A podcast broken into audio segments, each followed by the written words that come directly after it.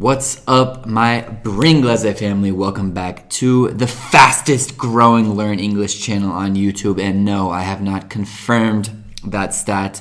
I'm just assuming. And honestly, it's probably not even true. So I probably shouldn't say it, but it sounds good. If I'm trying to market my channel, why not say that it's the fastest growing channel on YouTube?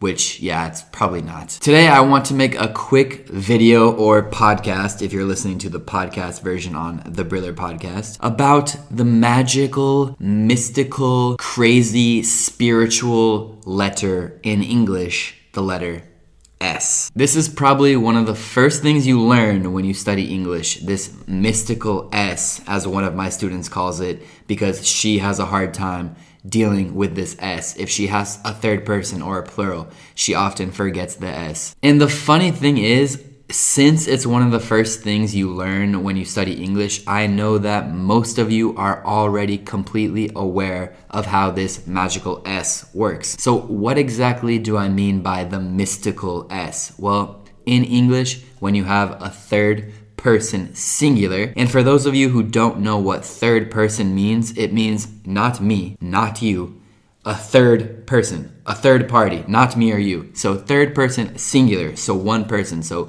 he or she or Tom or it or the dog. When you have third person singular on your verbs, you will put an S. I think 97% of Italians know this, but probably like 67% of them actually properly use it consistently and the other 33% just forgets or makes this actually probably like 33% consistently get this right and 67% get it right sometimes but oftentimes make this mistake. So the point of this video, this mystical S video is to remind you of two things. First, when you have third person, you have to use the mystical S. You do not say he go. You say he goes. You do not say the dog look like a cat, you say the dog looks like a cat.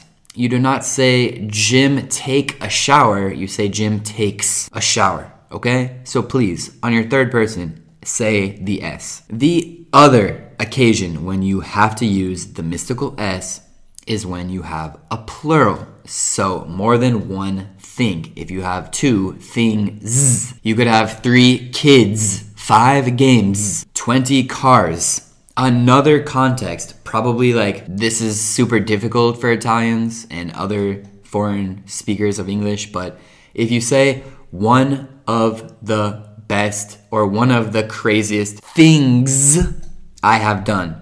So after one of the mm, you need the plural s because it's one of many. So one of the best pizzas I've ever eaten was a margherita. So that's one plural. Other times where you know you will use a plural is, for example, if you have many, many things, or some things, some games, some computers, some microphones, some cameras, some telephones. Or if you say there are many types of people, people is plural, so there are many different types of chairs, there are many different types of magazines, etc. And last but not least is when you have an English word that you borrowed from English but you say it in Italian. For example, computer. In English, there is a plural version of computer.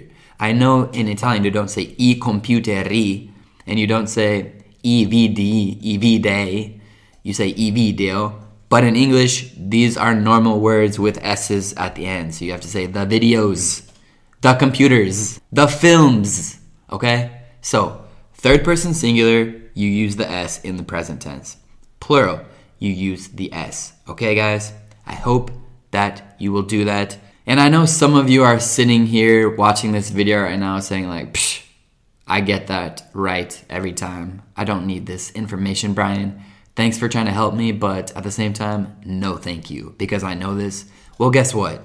Next time you speak English, send me a voice message and let's see if you get all the third person singular, mystical S, plural S, correct. Because I have not met many Italians who are able to get it right every single time, despite knowing the rule. So keep that in mind. Good luck.